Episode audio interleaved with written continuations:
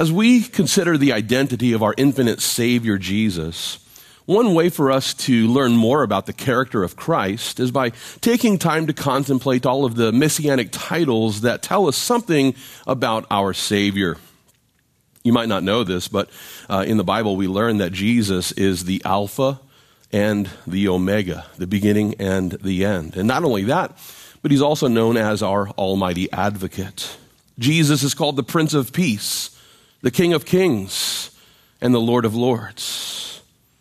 Not only that, but he's also the high priest of heaven and the head of the church. Jesus is the branch, the bridegroom, he's the bright morning star, and the only begotten Son of God.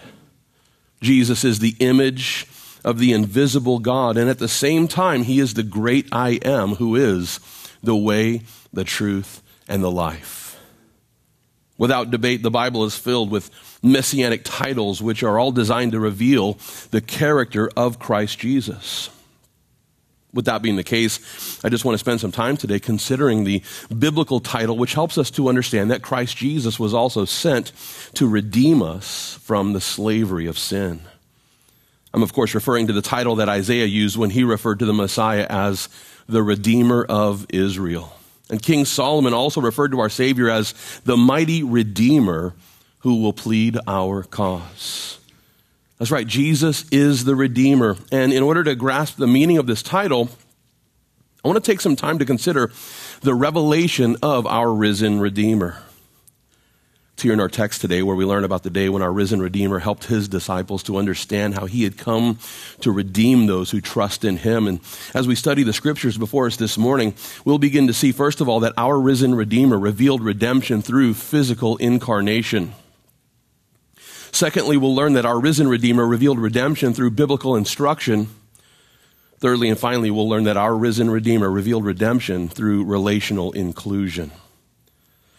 Well, with this as the outline, if you would, let's open our Bibles to Luke chapter 24. Here we learn about the way that our risen Redeemer revealed himself to his disciples. And as you make your way to the 24th chapter of Luke's gospel account, well, I just want to take a moment to put our text back into its context.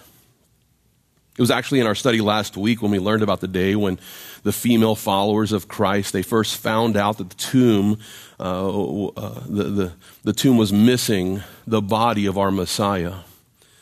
And it was at that point in time when two angels informed them that the Lord Jesus had risen from the dead on the first day of the week. And uh, this was according to the prophetic promises that our Savior had presented during the days of his earthly ministry. Well, now here we are in our text today. We find our Redeemer now revealing himself to a couple of disciples who are making their way to Emmaus. And uh, with this as our focus, let's pick up our study of Luke chapter 24. I want to focus your attention beginning there at verse 13.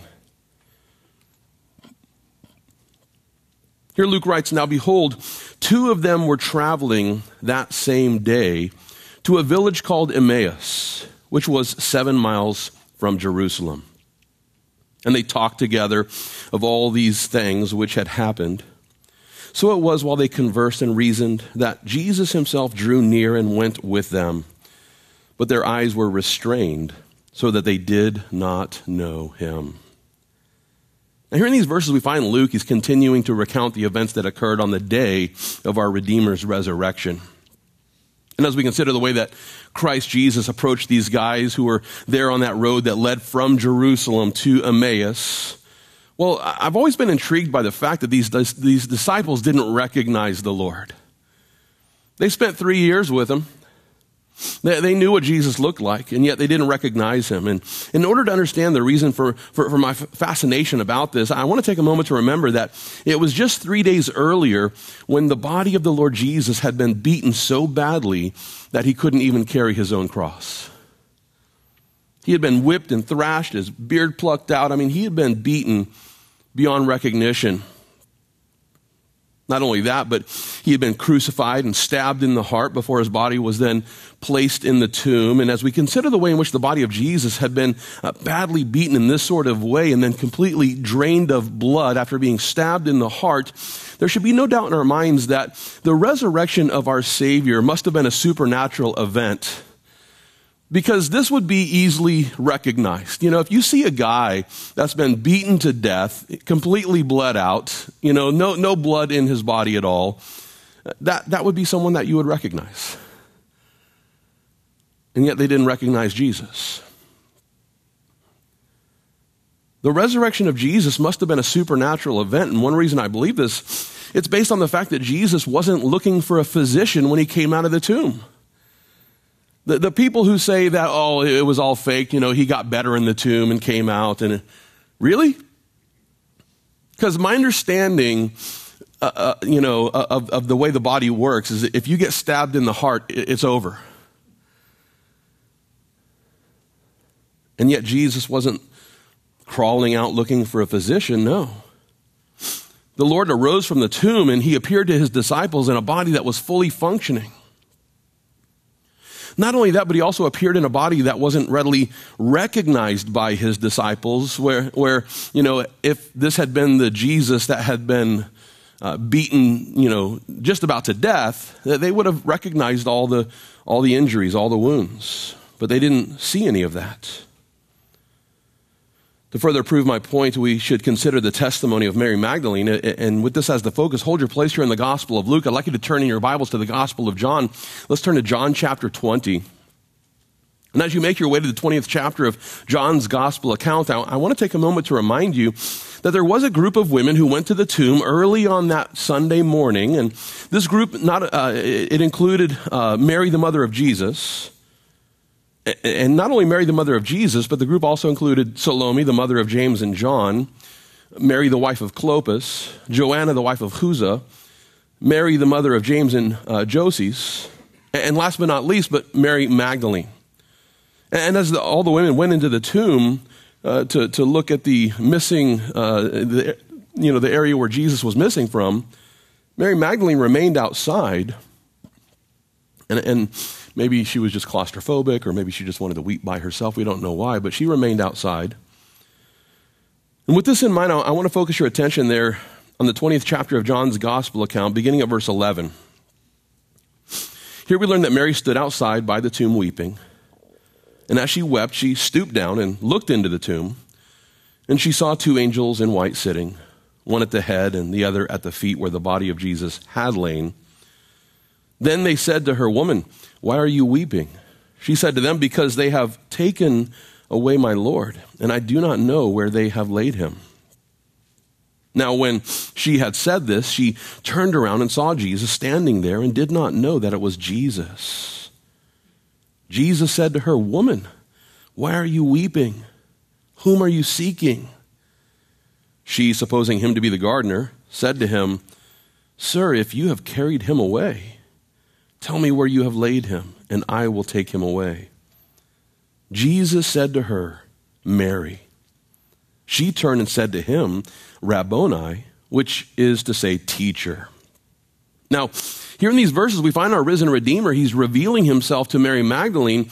And at first sight, Mary assumes that this must be someone other than our Savior. She's thinking that this might be some sort of gardener or groundskeeper.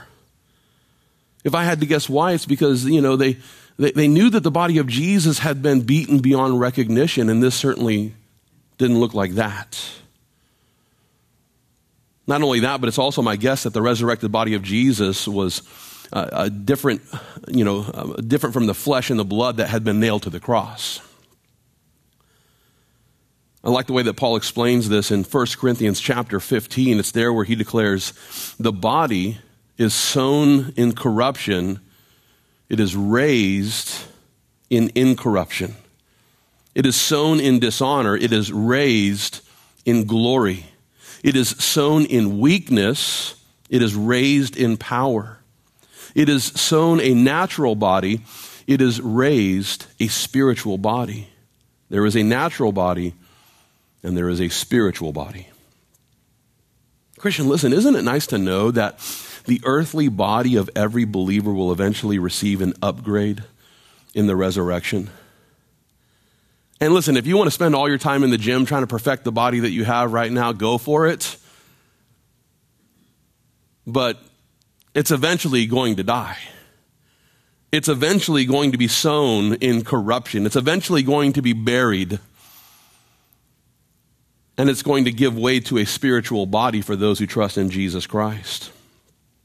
I'm looking forward to the upgrade. Until then, pass the fried Twinkies. But anyway, so.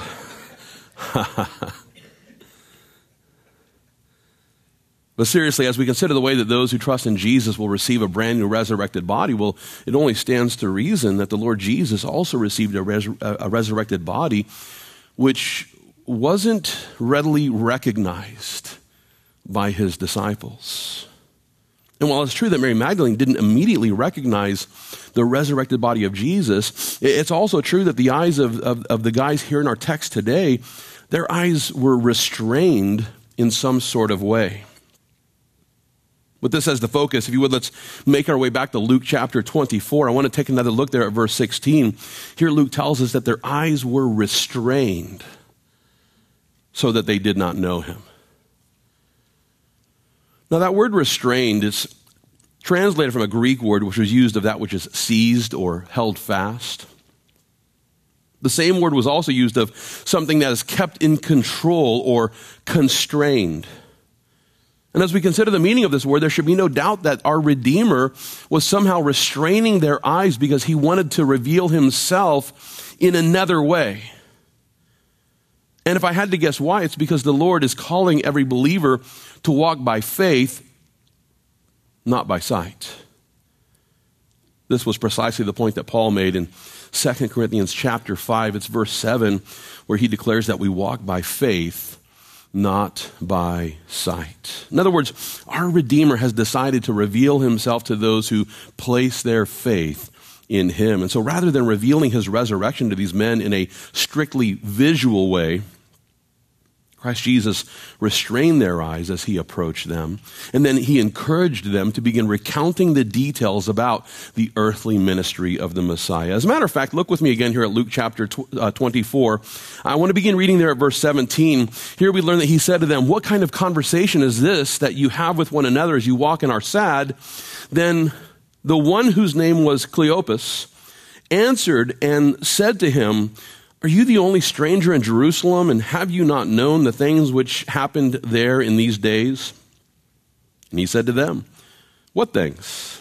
So they said to him, The things concerning Jesus of Nazareth, who was a prophet, mighty in deed and word before God and all the people, and how the chief priests and our rulers delivered him to be condemned to death and crucified him. But we were hoping that it was he who was going to redeem Israel. Indeed, besides all this, today is the third day since these things happened.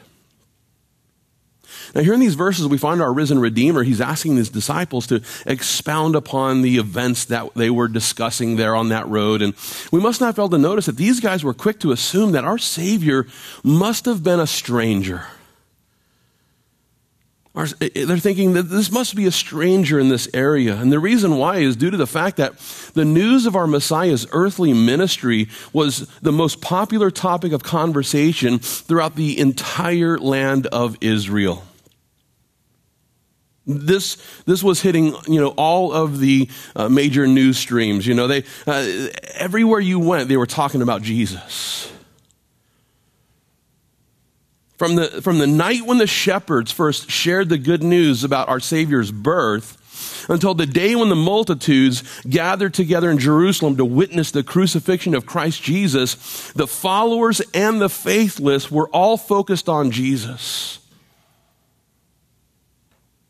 I like the way that Paul put it in Acts chapter 26, where he defended his faith in Jesus by declaring, King Agrippa knows about these things. I speak boldly, for I am sure these events are all familiar to him, for they were not done in a corner.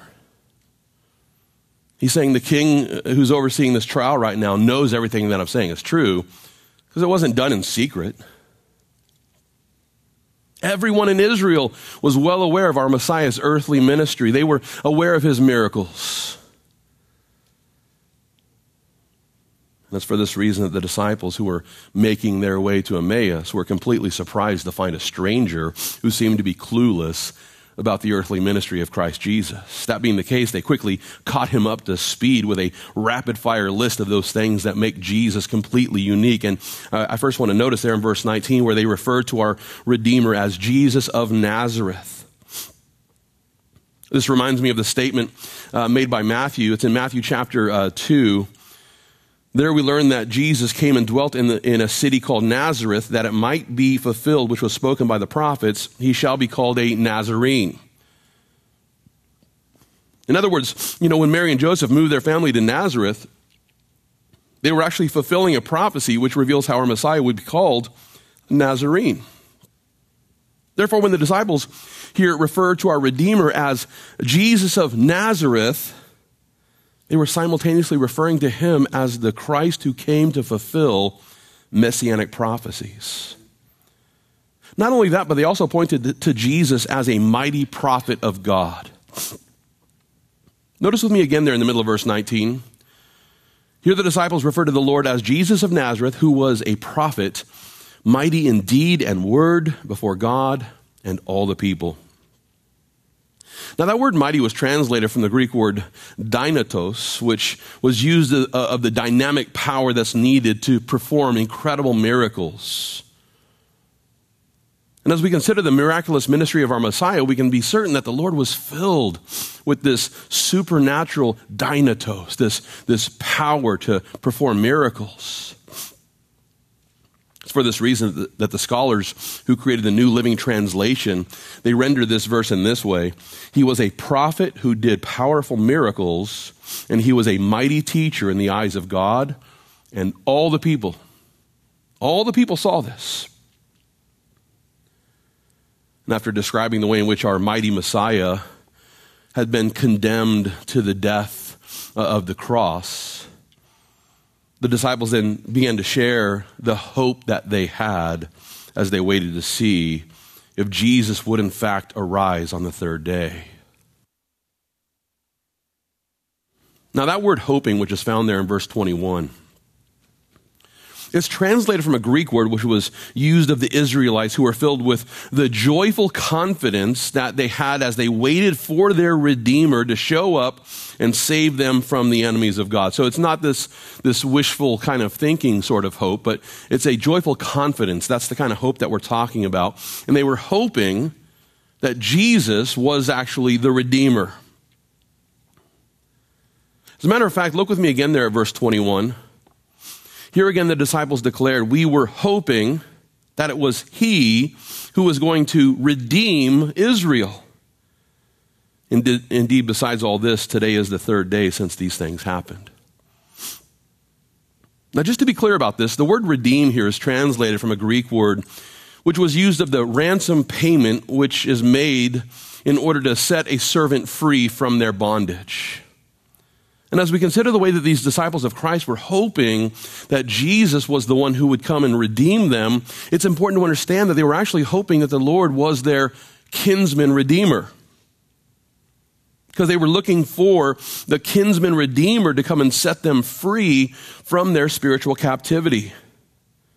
Now, just to be clear, the law of the kinsman redeemer is actually found in Leviticus chapter 25. There we learn that the Israelites who were sold into slavery could be redeemed again. One of his brothers may redeem him, or his uncle or his uncle's son may redeem him, or anyone who is near of kin to him in his family may redeem him, or if he is able, he may redeem himself. Thus he shall reckon with him who bought him. The price of his release shall be according to the number of years from the year that he was sold to him until the year of Jubilee. It shall be according to the time of a hired servant for him. Now, according to this Levitical law, an impoverished Israelite who sold themselves or was sold into the bondage of slavery could then be redeemed and released by a close relative who is willing to pay the price for their ransom. And in light of this law, uh, we shouldn't be surprised to learn that the disciples of Christ were hoping that Jesus was the kinsman redeemer who had come to set them free by paying the ransom price. But what they failed to realize was that the ransom price was his blood. The blood of our kinsman redeemer was the, the price of the purchased possession. I like the way that the apostle Peter explained it in 1 Peter chapter 1. It's verses 18 and 19 where Peter declares, "You were not redeemed with corruptible things, like silver or gold from your aimless conduct received by tradition from your fathers, but with the precious blood of Christ as a lamb without blemish and without spot." Jesus didn't redeem us with cash. He's redeemed us by his blood. His blood paid for our freedom. He redeemed us from the curse of the law by offering himself as a substitutionary sacrifice for our sins and seeing how it was required for a relative to act as the kinsman redeemer. Well, then it was necessary for the Lord to reveal our redemption through his physical incarnation. He has to be a kinsman redeemer. He has to be kinfolk as some might say. He has to be a relative of ours to be able to redeem us. And so the incarnation was completely necessary. I like the way that Paul explains it in Galatians chapter 4. It's there where he declares, When the fullness of time had come, God sent forth his Son, born of a woman, born under the law to redeem those who were under the law, that we might receive the adoption as sons. And because you are sons, God has sent forth the Spirit of His sons into your hearts, crying out, Abba, Father. Therefore, you are no longer a slave, but a son. And if a son, then an heir of God through Christ. From this, we can see that the physical incarnation of Jesus was absolutely necessary. And the reason why is because he had to become our kinsman to be our kinsman redeemer. In other words, he had to become human in order to redeem humans. And the Son of God became a human so that he could redeem humans. And now, those who trust in the incarnate Son of God can actually become the adopted children of God. Now, this brings us to our second point because listen, our risen Redeemer not only revealed our redemption through his physical incarnation, but our risen Redeemer also revealed our redemption through biblical instruction. And with this as the focus, let's continue making our way through the text before us today. If you would, let's look back at Luke chapter 24. I want to pick up our study beginning at verse 22. Beginning at verse 22, the disciples of Christ declare, Yes, and certain women of our company who arrived at the tomb early astonished us. When they did not find his body, they came saying that they had also seen a vision of angels and said he was alive. And certain of those who were with us went to the tomb and found it just as the women had said, but him they did not see. Then he said to them, O foolish ones and slow of heart to believe in all that the prophets have spoken. Ought not the Christ to have suffered these things and to enter into his glory? And beginning at Moses and all the prophets, he expounded to them in all the scriptures the things concerning himself. Here in these verses, we find our risen Redeemer. He's admonishing these disciples, and the reason why is because they weren't willing to believe the eyewitness reports of those women. Not only that, but the Lord Jesus also rebuked them because they were also rejecting the writings of the prophets who had previously revealed the resurrection of our Redeemer in the pages of the Old Testament. It was at that point in time when the Lord Jesus began to engage in an expositional study of the scriptures, beginning with the first five books written by Moses and then moving on to the writings of the prophets. Now remember, the, the eyes of these disciples were still being restrained at this moment. And while the Lord Jesus could have simply just revealed himself to them in this sort of experiential, physical sort of way, he could have just said, Here I am. The, the women were right. Believe all women, he could have said. Uh, but, but, but he didn't. No one said he pointed them back to the Bible. And he took the time to expound the Word of God. Just to be clear, that word expounded, which is found there in verse 27, it's translated from a Greek word which was used uh, of the teacher who thoroughly explains the meaning of something. In other words, Jesus thoroughly explained the Old Testament prophecies which revealed his death, his burial, and his resurrection. I don't know about you, but I would have loved to have been there. I would love to have a recording uh, of that Bible study. I'm sure it was incredible. The Old Testament contains at least 300 prophecies that were written specifically to reveal our Redeemer. For example, there are prophecies that reveal the virgin birth of our Savior. There are also prophecies that reveal how our Redeemer would come from the bloodline of Abraham, Isaac, Jacob, Judah, and David. There are prophecies that inform us about the place of his birth and about the way that he would suffer and die. And what's even more is there are prophecies that point to the resurrection of our Redeemer. And Jesus expounded from the scriptures all of these things. And as we consider the hundreds of Old Testament prophecies that were written in the Old Testament to reveal our Redeemer, it's no wonder that the Lord challenged these disciples for failing to believe the Bible. The Bible had already presented all of these things. And so when they refused to believe in the resurrection of Jesus, they were refusing to believe in the Word of God.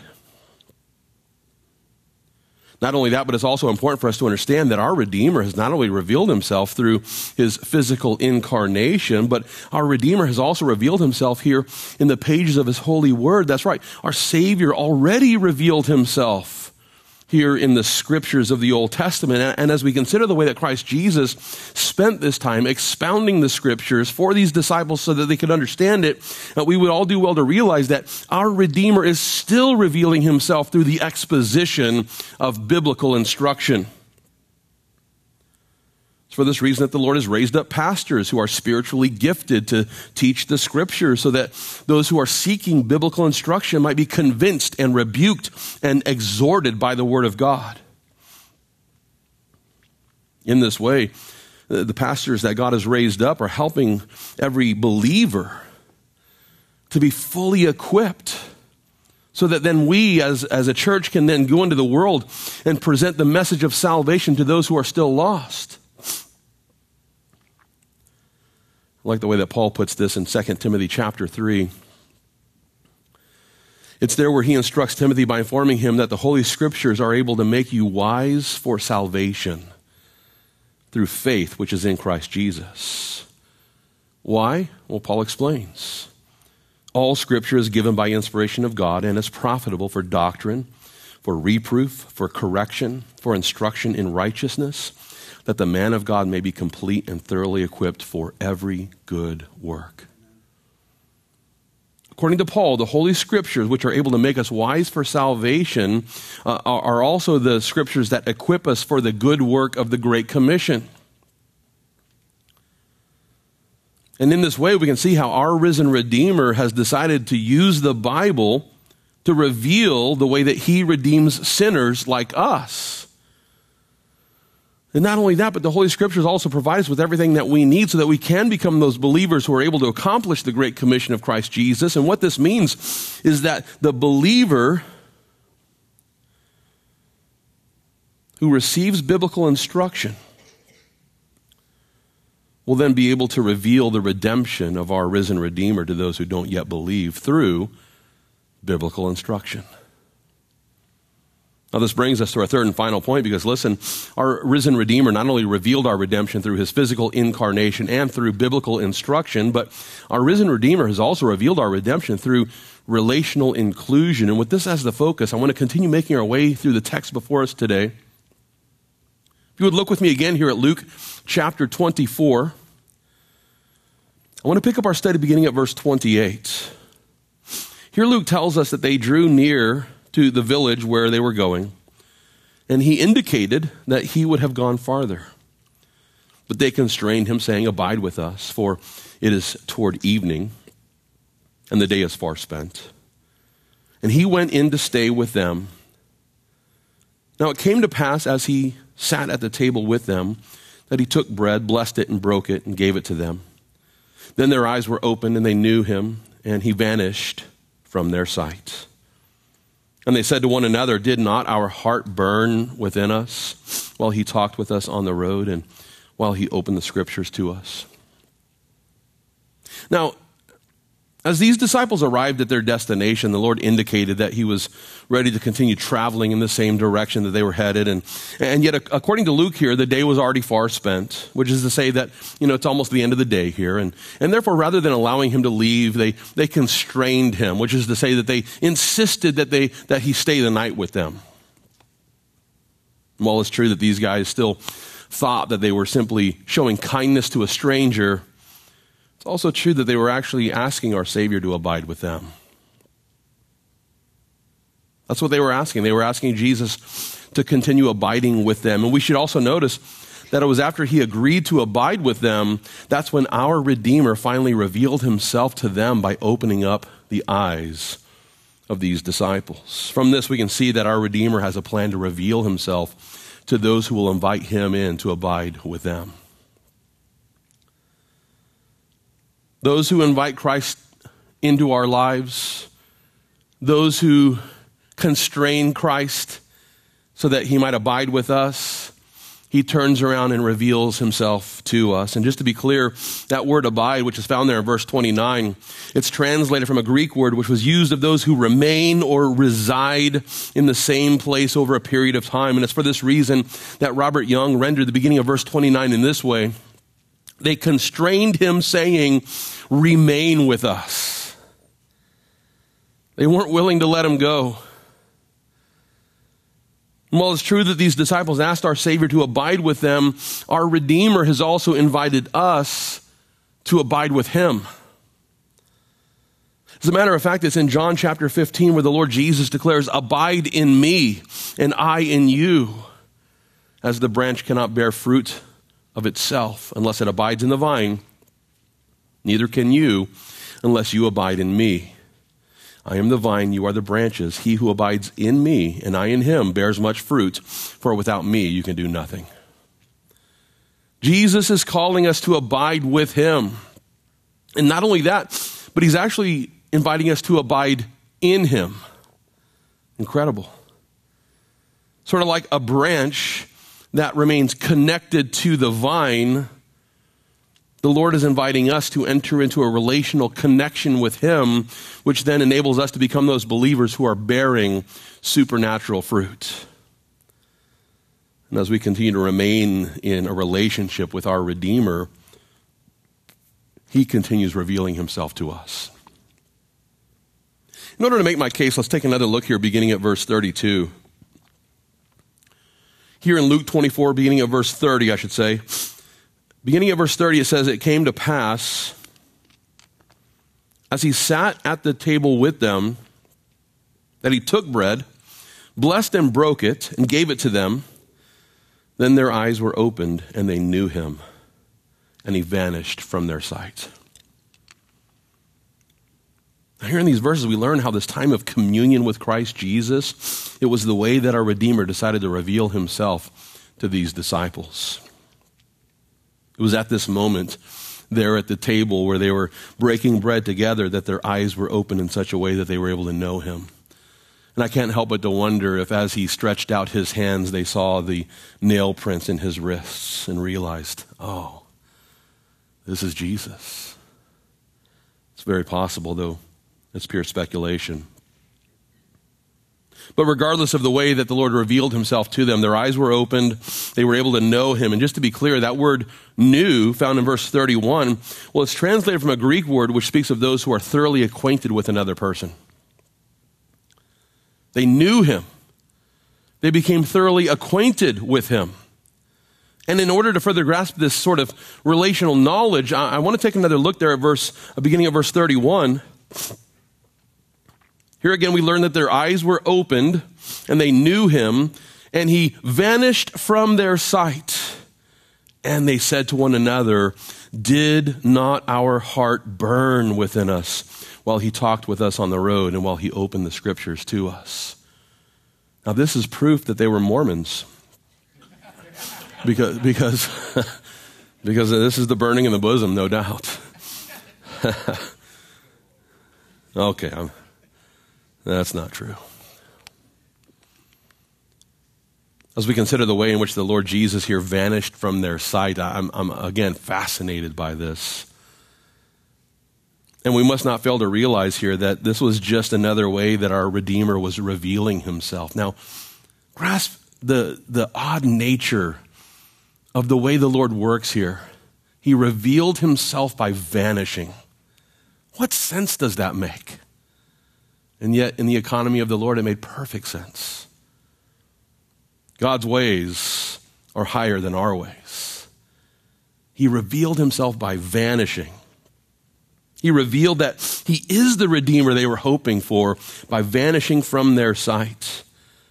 And, and, you know, I could spend the rest of the day speculating about whether this was some sort of dimensional travel or what, you know, uh, what nature of body will we receive in the resurrection and these sorts of things. And that's all fun and, and fine. But, but listen, it was moments after Jesus disappeared that his disciples realized that they had uh, not only received head knowledge of the Lord, but they had received heart knowledge.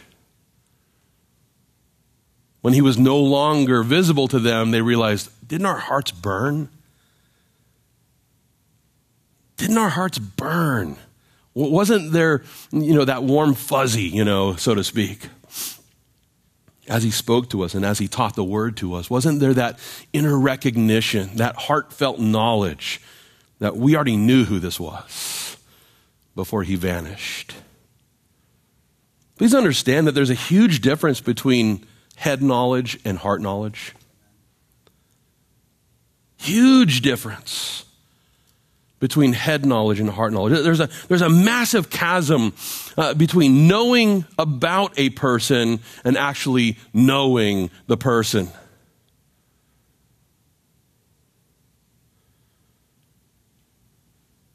We can know everything that can be known about Jesus, and yet still miss out on that heartfelt relationship.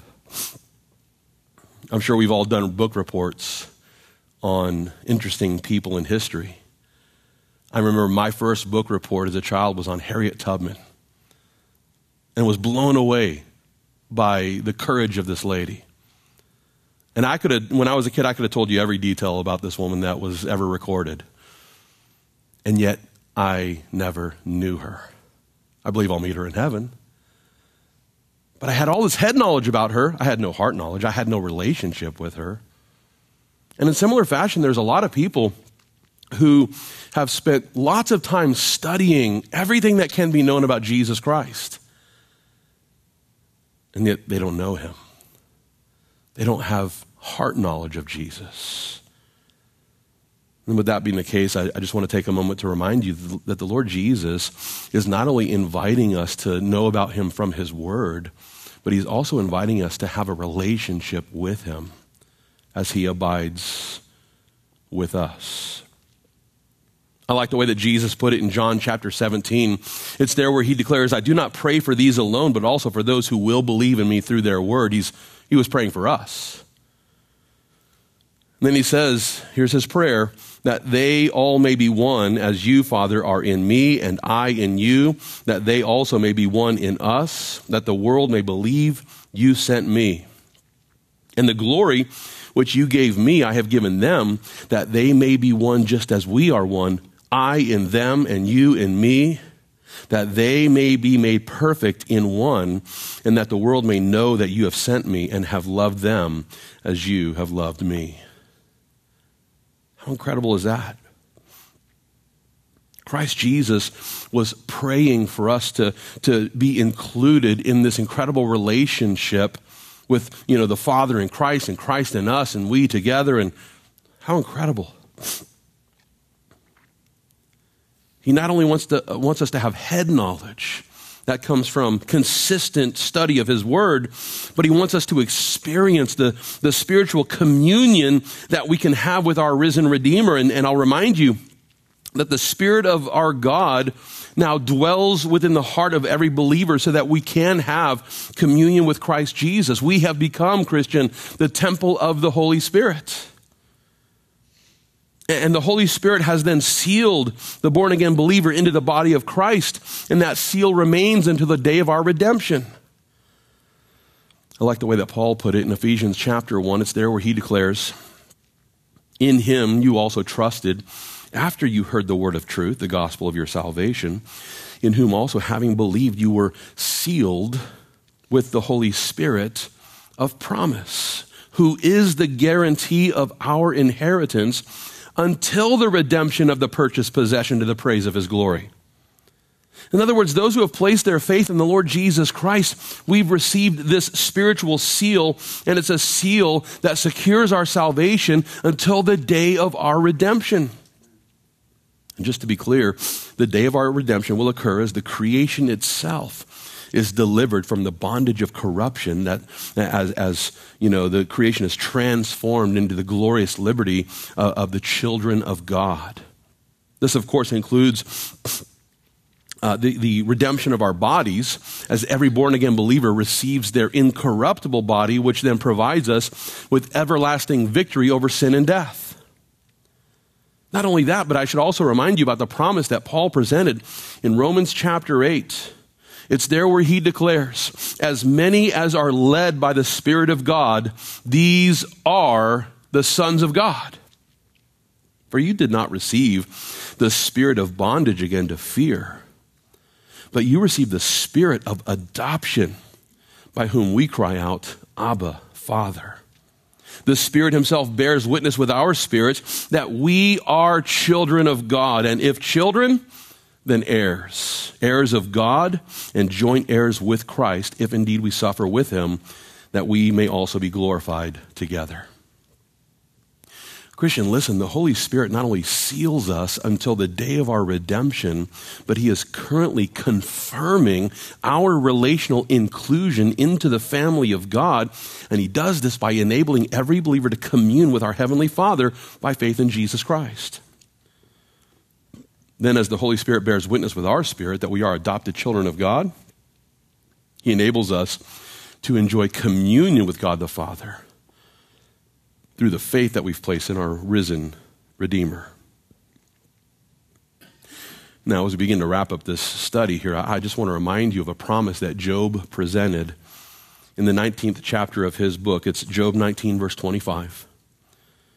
There he declares, I know that my Redeemer lives, and he shall stand at last on the earth. From this, we can see that there's coming a day when our risen Redeemer will once again stand on the earth. And while it's true that Jesus vanished from the earth on the day of his ascension into heaven, it's also true that he's going to return and he's going to establish his kingdom here on the earth. And it's for this reason that he encouraged those who are here at the time of the tribulation. He, he encouraged us to look up and lift up our heads because our redemption draws near. Our redemption draws near. With this as the focus, I believe that we would all do well to follow this advice. No matter what time it is on God's calendar, we should look up and lift up our heads and realize that our redemption draws near.